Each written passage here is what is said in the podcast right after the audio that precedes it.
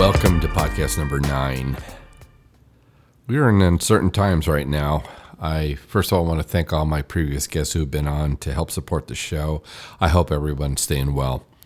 We're really at a strange time in our history, and I hope all of you are staying well and really trying to keep a positive attitude despite this very scary and unsure time. I hope we're connecting with family, and that's one thing I've been trying to do with staying home and finding out the small things that keep us together and actually finding out about each other. I mean, that's some of the things I think that we could all be doing by working out or eating better and hopefully through self-improvement. And in that case, I've been really focusing on learning more about light and different ways I could use it, and even simple setups, and even reviewing my old work and seeing where I could improve.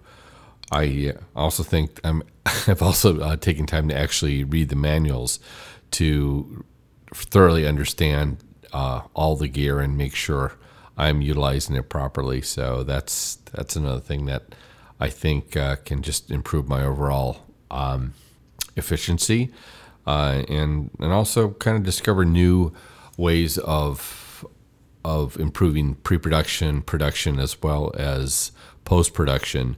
You know, as far as pre-production, learning to put together a better pitch deck and kind of just being better prepared when I'm going into these shoots, so that during production it becomes more or less plug and play, or I can actually spend more time doing the creative aspects rather than worrying about so much of the technical, which are going to come up anyway, right?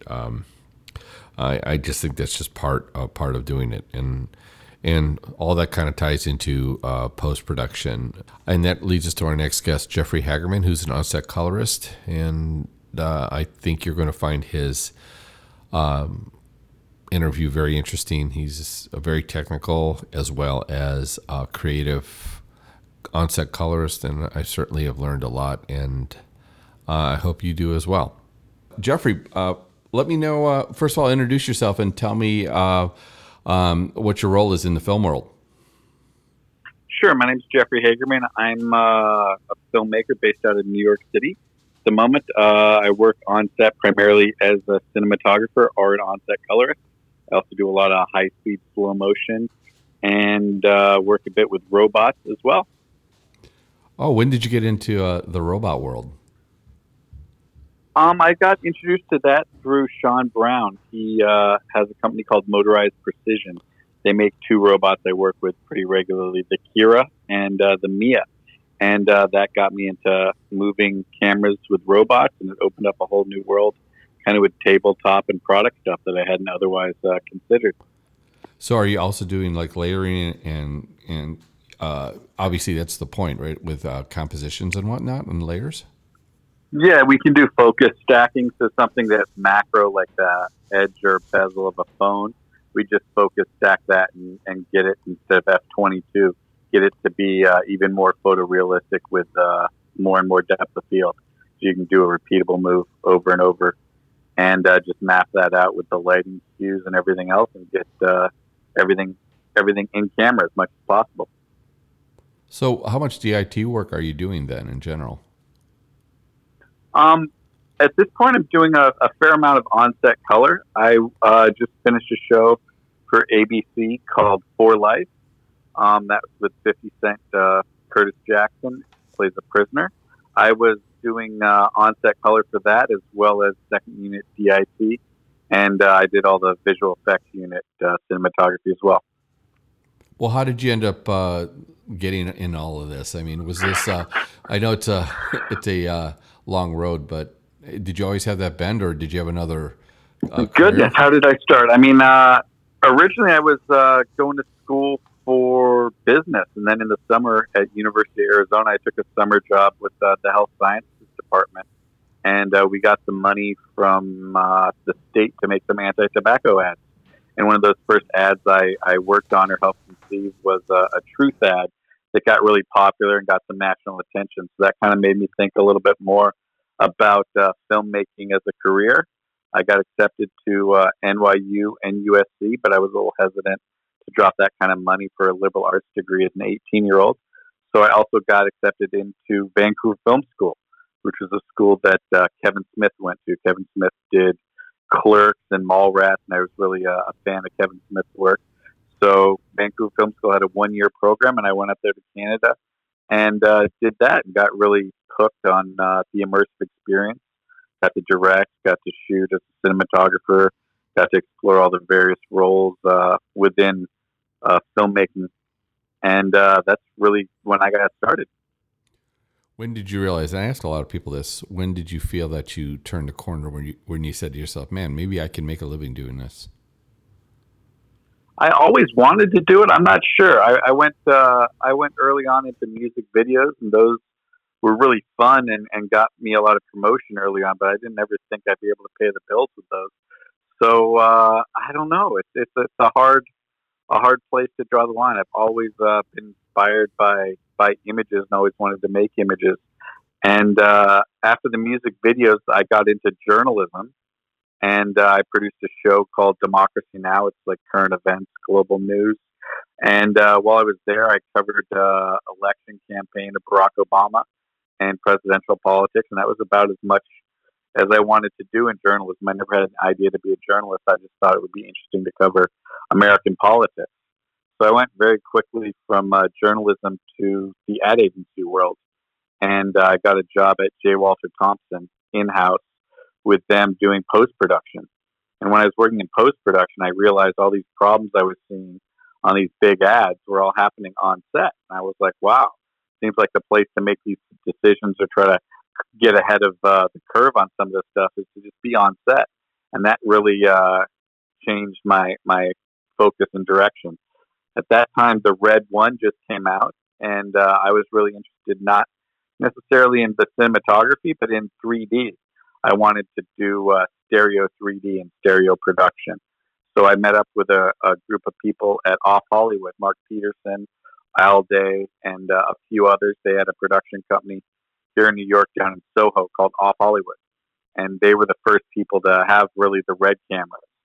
So I partnered up with them and learned all the ins and outs of Red and digital production, but also geeked out on the 3D aspect. I always wanted to do 3D or be a stereographer. Unfortunately, that fad was a little short-lived, and I didn't end up doing all that much 3D. I think the last thing I helped work on was Great Gatsby, was a decent-sized 3D film that was shot 3D, not post-conformed. But as 3D went away, I had this tool set of cinematography and the technical side, and I started working more and more with bigger cinematographers like Janusz Kaminski or Edman or Wally Pfister as their set of eyes to help develop their image and help bring what they were seeing into fruition. And that was as an on-set colorist. How did you... Do you think it's absolutely necessary to balance that with the creative side? Because obviously you need both. But when did you know that that technical was such a big part of what you need to know? Because it obviously gives you a bigger tool set. Well, on these bigger jobs, there's it's all about a lighting ratio and really being able to get the most out of that ratio given the f-stop or the shutter speed that we're going with to be able to capture these dynamic images. And I was always just drawn to the big pictures, and the tech side came simple to me, and the vision was always what struck me. So being able to work with these guys and see how they tackle things really helped inform my process myself. But when I look back at the technical, I go back to Ansel Adams, and he had a 3-part book called The Print, The Camera, and The Negative. And pretty much everything you need to know about the zone system and photography and exposing is really covered in those 3 books that Ansel Adams came up with. Gosh, it's got to be at least 80 years ago now. And that still holds true now to this day with digital cinema cameras having 14 or 16 stops of dynamic range. Ansel's breaking down the zone system with negative or reversal film slot or slide film where you had, 4 stops or 3 stops at best of latitude. So understanding the latitude, understanding the emotion that we're trying to get from a scene. Once I have those answered from a director or director of photography, what their core feel is for that scene. It helps me motivate either a look or helps me motivate furthering an aesthetic and really building things around that emotion or building things around that idea that we're trying to focus in on and capture for the audience. So making informed decisions really the big one for me.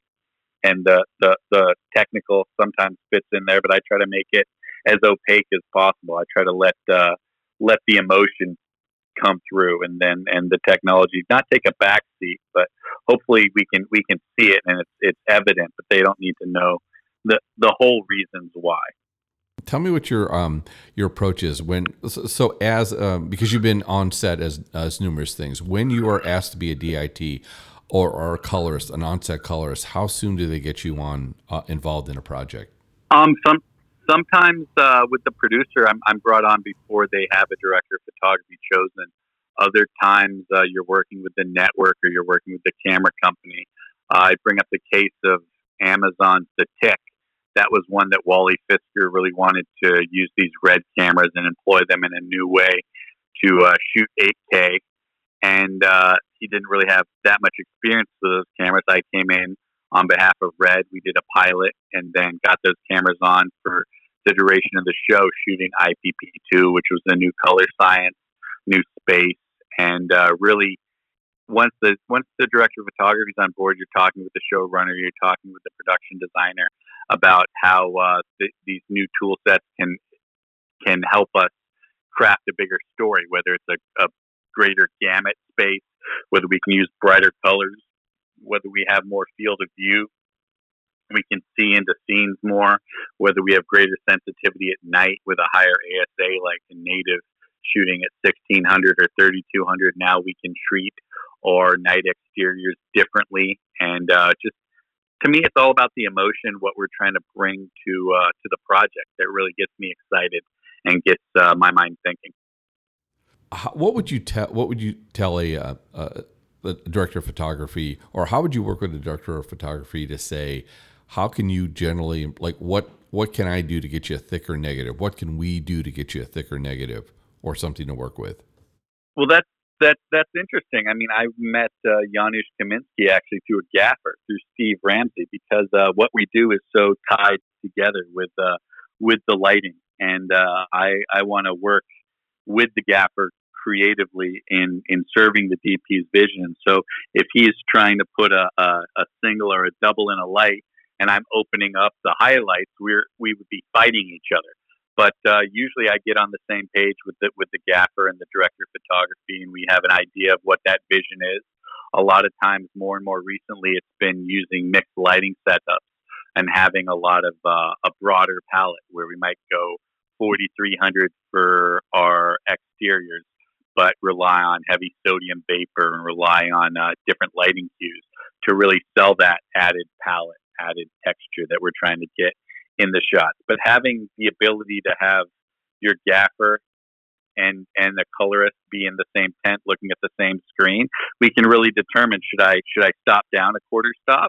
Should we add a sky panel? How should we address these things? It becomes much more immediate when the colorist is there on set, because I'm never gonna open things up. I'm always gonna crush the image, as it were. I'm gonna paint on top of it to preserve the richness and tonality of the negative. I'm not gonna thin out the negative, but we can really engage if we develop that language and get some really dynamic shots, whether it's low light or high contrast situations. We can develop that look and really see it immediately, and show the director immediately the result. They're not going to have to wait till they're in the online or the DI to see that.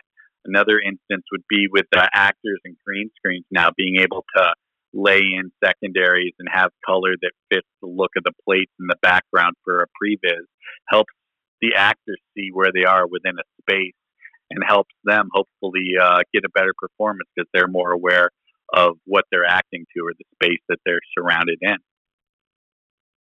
There is that gap, Jeffrey, where people are making films as indies, or they're trying to do their own passion projects, and they know they want to make them look good. But obviously, it can be cost prohibitive to say, "Well, we're always going to have a colorist on," or even, a second you know, a second, a gaff assist or whatnot. So what would you say people can do to make that jump? We're believing to get to the next level, you have to involve a colorist either sooner or later, and preferably earlier in the process. How would you? What I like is even if you're not going to have a colorist on set full time, if you work with a colorist in pre-production with a lookbook, that colorist can help you come up with a D log or a LUT that you can use for the duration of your shoot. And that LUT can have a different response curve than normal Rec. 709 or what you'd normally get out of the camera. And once you light to that LUT, then when you go back to your colorist and you're in post-production, you have that extra latitude, you have that extra ability to maintain what you were thinking about in pre-production, because the LUT can be built to heighten a certain response, whether that's to lighting or to the shadows, or just help intonate the mood. So you might not have the budget for the colorist on the whole show, but the earlier in the conversation and in production you start talking with a colorist, the sooner you can have someone on board with helping you either establish or maintain a look. And that really helps add a level of professionalism to anyone's project, that aesthetic that we're all after. I think it's common knowledge or not common knowledge that a lot of mid-level filmmakers are always thinking the color should come in at the end. And I think the valid point here is get them involved early. I think that seems, you know, very, very valuable. Well, definitely. If you have the chance to even do a couple lens tests with your leading actress or with your talent, just set that time aside. So maybe we don't have the budget to have an on-set colorist, but if we do a lens test or a lighting test with our key talent, we can set up a look with our colorist, and that colorist could help us whip up a shooting LUT or a show LUT, and we can use that through the whole show. So we know that we have a look that's agreed upon, and we also have something that stylistically can inform us during the shoot. The sooner you do that, I think that the better you are, because the more empowered you are as a filmmaker. We all want to make provocative images, but we're all kind of met with the cameras are pretty great at this point. That the difference is going to be in your approach with lighting and lenses and with the lookup table or with the color. Those are the things as a director of photography you really have the control over. So use them as best you can, because I think that's really what gives you the ability to set yourself apart. Have you been on projects where obviously you're involved with the Red One very early, as you know, all the cameras that are coming on with the large format, and also what Blackmagic has done? How do you see that also coming into fray, that it does what you just mentioned? It really does matter that you understand the lighting more than ever, because now there's really no place to hide. All the cameras are great now. All the cameras are great now, with LED lighting being what it is, and we're able to dial in a hue or a color that we think looks great on a monitor. If we're not aware of where that color sits within a gamut space, we might be offering up colors or looks that are really going to affect us deleteriously as we move on. If I see a rich, dark, saturated red or a deep purple, that might be out of a gamut space that I'm trying to finish for TV or for, for P3, for theatrical release. So it really becomes more and more that we have this flexibility. We need to be more aware of the detriments, that we could get a signal that's out of gamut, or we could audition a color that is going to take us more time to fix later because it's not proper isn't the right word, but oversaturated, that it becomes a detriment to our production rather than a benefit. So I like to be as informed as possible and help everybody make the day. When I'm there, I'm trying to make sure that there's nothing to look out for that's the mitigating factor when we're on set, whether that's flicker, whether that's knowing, oh, we're going to shoot this scene for 6 hours. The lighting's going to change. I can't make it look as good as I want it to look with the best daylight. I need to judge this scene by how it's going to look once we do lose that sun and we're still shooting this scene in the shadows, because this scene needs to cut together as a whole piece. So to have a colorist on board and you're thinking, I'm going to talk to the AD, okay, we're shooting this scene over the course of 6 hours. The light is going to change. having the colorist there to be aware of those ins and outs will help you definitely get a more consistent scene given the variables at play. Even though you did lose the light, that scene's going to hopefully cut together in a more cohesive way than if you just went at it without anyone there backing you up from that end. Are you responsible for exposure at all? Are you pulling iris at all? I'm always pulling iris. So with the DPs I work with, they have a zone that they want to be in, whether that's a 228 or a 284 or a 456, depending if we're shooting Super 35 or large format or shooting anamorphic. Those are all different depth of field scenarios. So I'm usually calling the filtration, whether it's quarters, halves, fulls, as we go to longer lenses for filtration for actors and actresses, as well as pulling iris and ND, knowing that if we're on a 200 mil lens and there's a walk up, to give our AC a break, and we can pull the ND18, we can go to an ND9, we can stop down to a 5.68 split, and we can get that difficult shot on the 200 mil. Being a team player in that area, knowing that you have the trust of your DP really lends you the ability to help everybody make the day and work faster.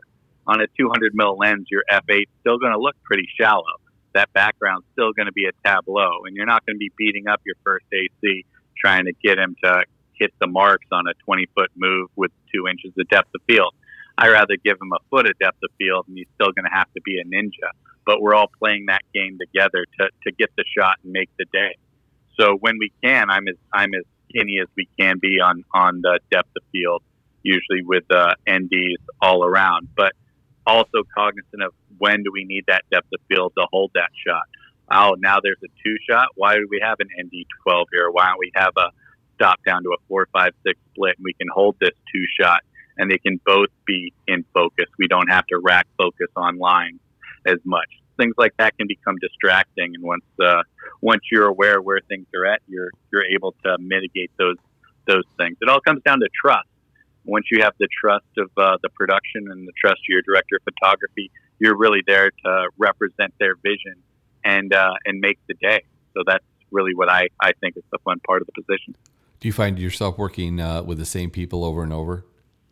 I think that's just force of habit, but you become busy and you become available for certain projects that you don't want to not be around for. So I do make time for the special directors of photography.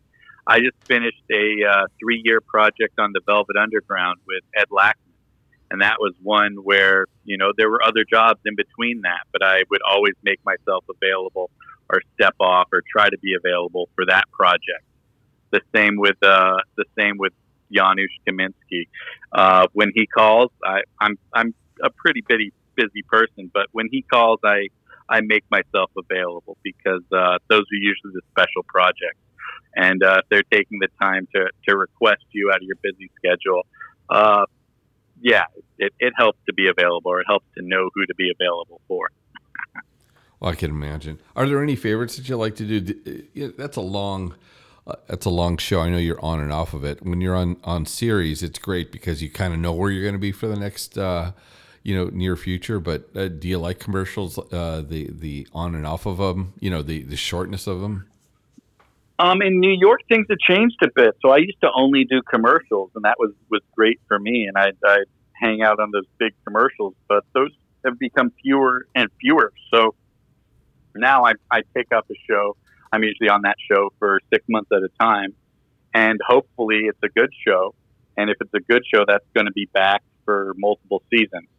So in that sense, where the colorist really comes in is usually on a pilot. I did the pilot for Mr. Robot. I did the pilot for Mozart in the Jungle. I did the pilot for Bull. I did the pilot for The Tick. These are instances where that pilot is going to set the look of the show. And then hopefully, if everyone likes the look of the show, they're going to see the position. They're going to see the value of the position. And then they're going to have a DIT, or the on-set colorist, for the duration of that show. In the case of Mr. Robot, that was what episode? We're season 5 or season 6? I think so. It can really season 7. I think they end. Yeah. So that's an instance where that look and that attention can really be drawn out over the course of years. in that case. When we're on a stage, though, we definitely set up the look of the two or three protagonists' key places, but then it's maintaining consistency of that lighting. So when we're back here 4 episodes later, there's no need for that apartment or that warehouse to look any different than it did in episode 1 or episode 5. So it's maintaining the consistency throughout a larger project like that. And then usually these shows always have a component. We're in for 5 days, we're out for 5 days. When you're out on location, that's the point that you have to really be more expressive and dig a little bit deeper into your palette, as it were. When you're on stage, you're more just delivering consistency and maintaining what exposure, what Kelvin, what white balance were we in here when we were here two episodes ago. Oh, we had our key light at 5,000 Kelvin. I was at 4,300 Kelvin, and we had the sconces on the wall at 3,000. That's the look of that room. Just maintaining that consistency through the length of a season or through multiple seasons really helps bring that consistency to the character's world and hopefully further the story. Has there been a favorite project you've worked on recently, or they're all kind of your own children, so to speak? They're all pretty great. The one I'm currently on right now is called City on a Hill. That's with Kevin Bacon. It's set as a mid-90s crime drama in Boston. So that's been super fun, being able to go up to Boston and film and try to get a period aesthetic. And once Kevin and once the showrunners see that, the colorist is on set, we can create a look. And if you don't like what you're seeing at the monitor, talk about it. We can change things, and we can really enhance the mood. Sometimes that works out great. Sometimes I'm in a bar or a club scene with the DP, and we're like, this red lighting's great, and this looks really good. The actors are really vibing with it. And then the showrunners see the dailies and they're like, we didn't really want to go that direction with the red. They know that they have the negative there that is protected enough that we can easily forgo my adjustments that heighten the specific mood for a specific look. And they can have the protection of knowing that they can go in a different direction all at the same time. Sometimes that happens. I mean, after the first or second season, you feel like you're there to represent the look of the show. But there's always cases where what you think or what the showrunner thinks might be different. So you're always also offering that consistency that the negative's protected. And they do have that latitude to make other choices.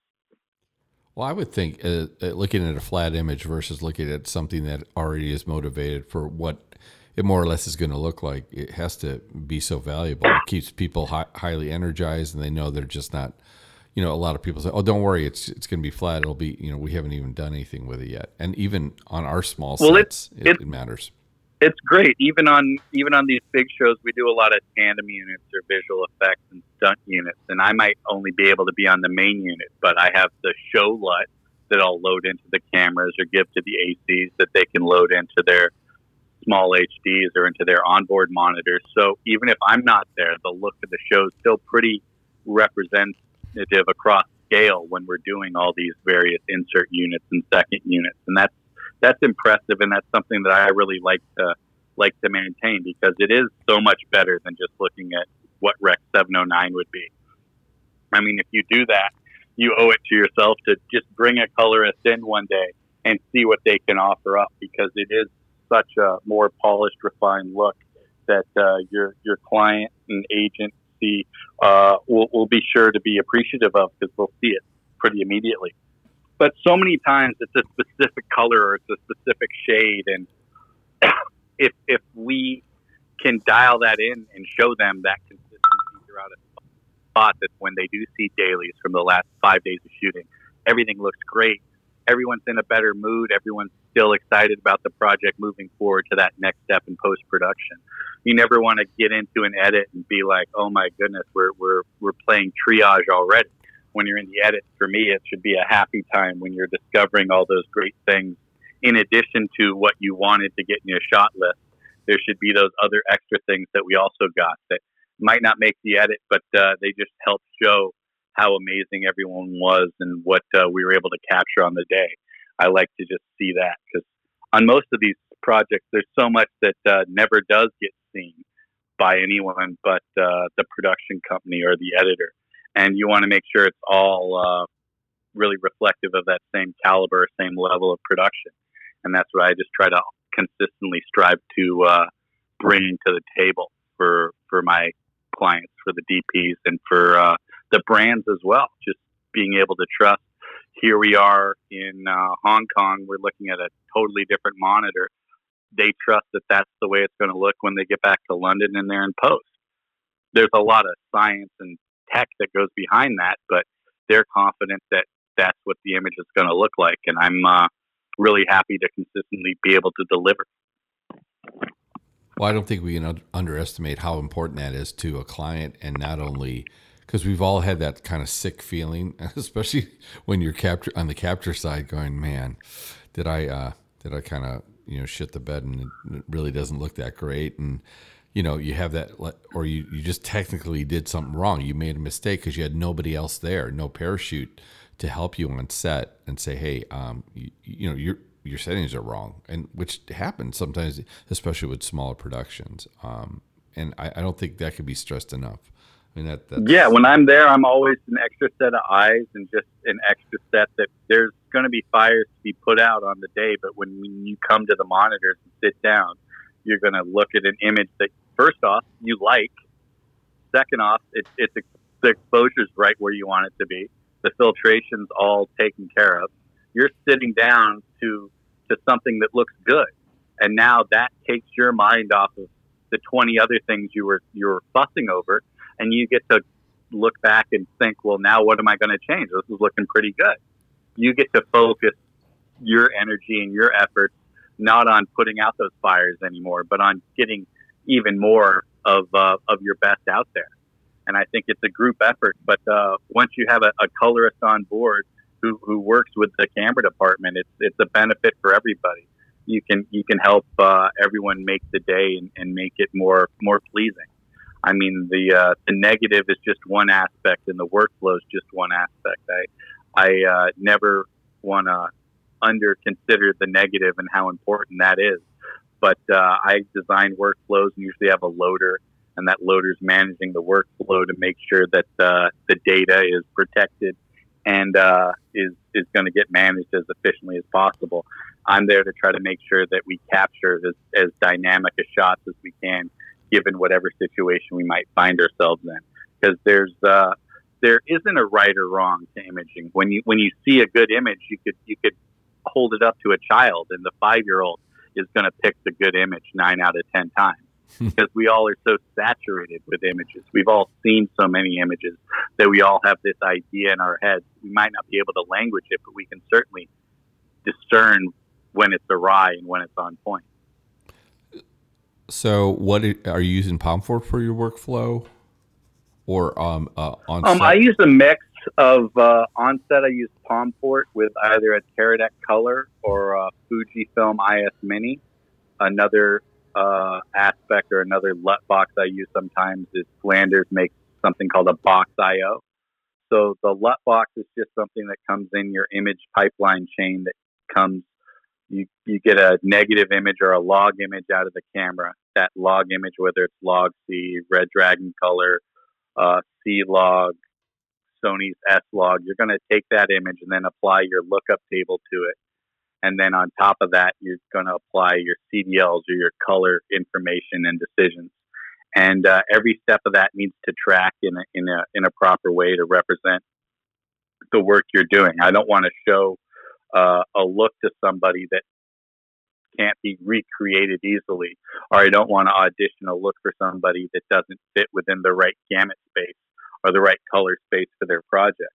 If I'm showing you stuff that's going to have to be changed later because I'm showing you Rec. 709, that you need to be looking at P3 because we're making a movie, I'm not doing anyone a favor. I'm showing you what it could look like, but what it could look like out of gamut or in the wrong space. So I'm always making informed decisions of trying to make it look as good as it can look, given the parameters that we have in place for our workflow. So we always have to maintain that workflow or maintain post needs, but also maintain as dynamic and captivating of an image as we can. And there might be some cases where if we're consistently going in a direction with a specific color or a specific light setup, that I need to meet the DP's needs and go outside the established workflow, then we need to talk to post and think about changing our workflow to be more accommodating of these new needs that come up. I'm not going to fight it. I'm just going to bring it to people's attention so they can make more informed decisions and we can hurry up and make the day. I don't want the DP to be beat up over something that could be simply addressed in a post call. And I don't want the editor to freak out about something that we could easily address on set. And there's not many places that you act as that intermediary between these two worlds to make sure everyone in post is happy and their needs are met, and everyone on set's happy and their needs are met. But I've been able to find that as the colorist on set, really being able to make both these worlds happy and bridge that gap sometimes that we find between set and post. Well, that sounds like a people skill too, which I think definitely goes a long way.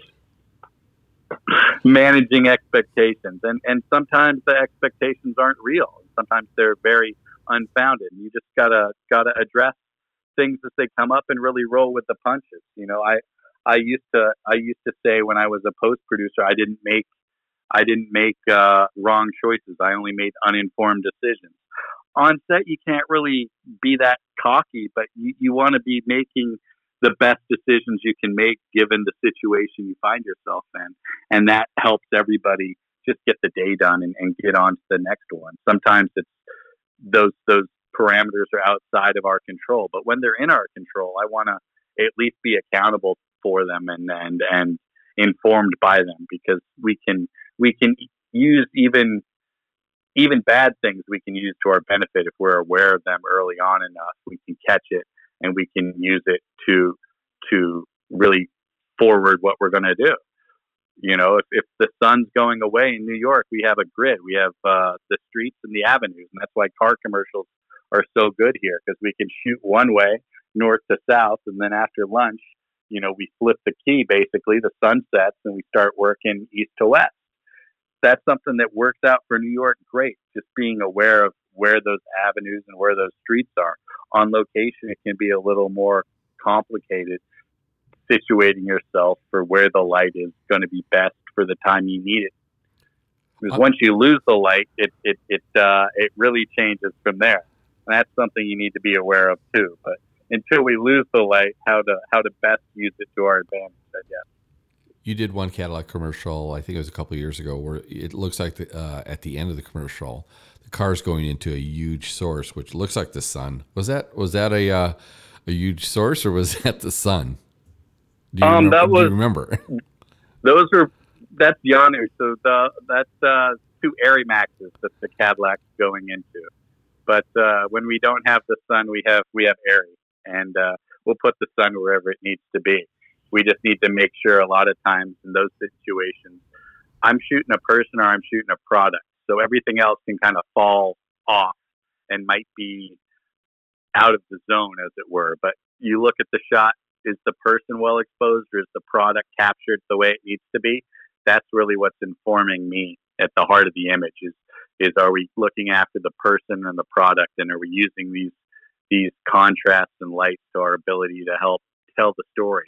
And that story, sometimes selling a product, sometimes it's selling an emotion, sometimes it's selling that character and their third act of tribulation. But it all goes forward to something, and we can really see the results on the screen when we do make captivating images. Are you graded in ACES, and what do you think the future is of ACES?